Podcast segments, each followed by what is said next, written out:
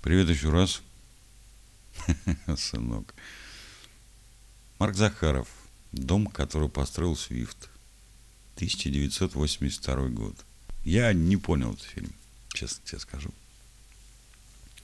Я его несколько раз смотрел, но я так и не понял, о чем этот фильм. Может быть, есть смысл еще раз с тобой посмотреть, и тогда более будет мне понятно, чего я там не понял.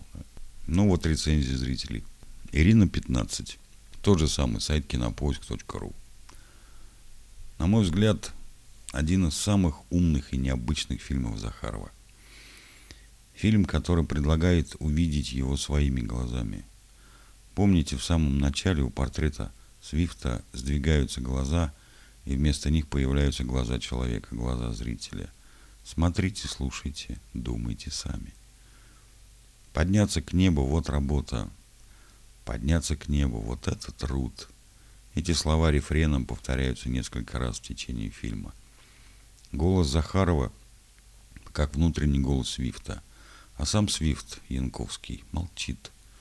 Он смотрит на нас полными страдания и слез глазами сквозь воду аквариума, как сквозь реку времени, разделяющую нас, и молчит. А в это время звучат слова биографов и современников о нем и о его произведениях, в которых автор хотел сказать, что Господи, ну откуда им знать, что хотел сказать автор? Автор с ними этим не делился. Не бывает лилипутов, не бывает великанов, люди бывают только среднего размера.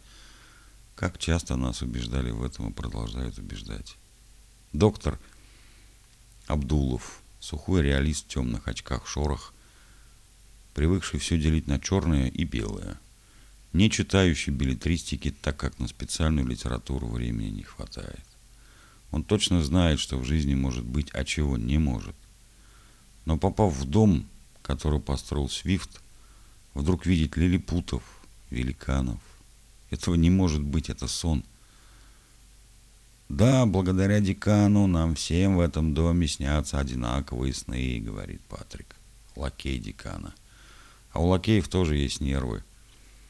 А тут по дому шныряют лилипуты. В окна третьего этажа стучит великан Глюм, Леонов, вызывающий на бой Ланселота. Когда-то он был очень большим, он доставал до неба. Он видел, как плохо живут люди на земле, где идут войны и гибнут люди. Глюм знал, что надо сделать, чтобы жить лучше. Он был очень умным и образованным и слишком выделялся среди других жителей.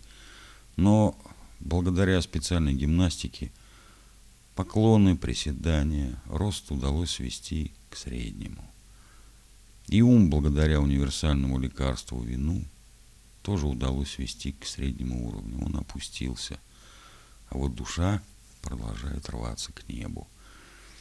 Доктора беспокоит то, что все в доме, кроме него, слышат голос декана. Знают, что он хочет и что не хочет.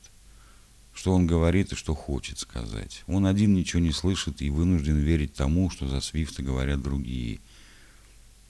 И только закрыв глаза реальности руками, он видит мечту.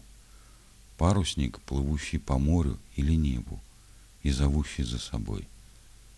И начав читать книгу о Гулливере, Сняв темные очки шоры, он вдруг вспоминает себя, ребенка. Он узнает в Гулливере себя, ведь он тоже из Ноттингемшира. Эту книгу Свифт написал про него и для него, ведь Патрик так и сказал. Чтобы услышать, что говорит Свифт, надо читать его книги. И тогда ты узнаешь, что хотел сказать Свифт именно тебе. И тогда ты почувствуешь себя Гулливером или даже самим Свифтом. Ты услышишь, наконец, голос Свифта. Он заговорит с тобой, и дом, который построил Свифт, станет и твоим тоже. Свифт не нуждается в опеке. Ему не нужен опекунский совет, паразитирующий на Свифте. Гости из будущего ходят по дому в сопровождении гида литературоведа, который рассказывает о Свифте не потому, что любит и слышит его, а потому, что это его работа. Благоговение, друзья, благоговение и следит, чтобы туристы не исписали стены фломастерами. Так легко все судить с позиции сегодняшнего дня. Дата жизни и смерти, Все расписано на небесах. Что же остается человеку? Подробности. Это не так мало. Придумай подробности, получишь судьбу, говорит Свифт. Или Янковский. А может, Захаров? Подняться к небу – вот работа. Подняться к небу – вот это труд. Сколько фраз из фильмов Захарова ушло в народ, и «Дом» не исключение. Что теперь ждет их, актеров? Тюрьма – самое подходящее для них место. Такое искусство надо беречь и охранять. Очевидно, ваша последняя проповедь имеет большой успех у недоразвитой части населения. И многие-многие другие. Финале фильма Абдулов в костюме Гулливера бежит к морю, к кораблю. Раздеваясь на ходу, он бросается в волны и плывет к кораблю, на котором он уплывет к новым землям, новым приключениям. Он больше не взрослый реалист, он ребенок, романтик, поднимающийся по веревочной лестнице вверх к небу на корабле мечту и плывет на нем то ли по морю, то ли по небу. Два моих самых любимых фильма Захарова кончаются одинаково. Лестницей в небо, по которой поднимаются доктор Абдулов и Мюнхгаузен Янковский. Два прекрасных оптимистичных финала. Подняться к небу – вот работа.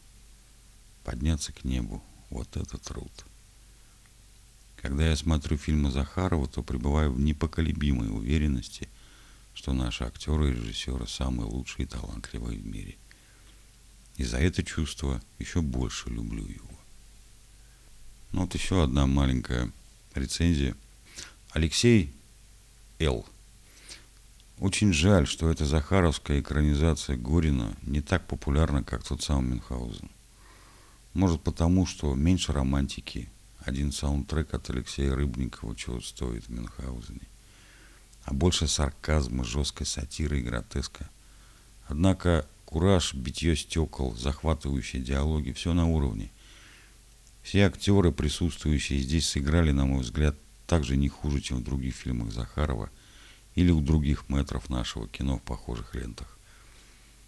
Похоже, снобизм и человеконенавистничество, забыл иностранное слово синоним, Свифта передались и фильму о нем – Вспомните, утверждение «человек – существо разумное» преждевременно.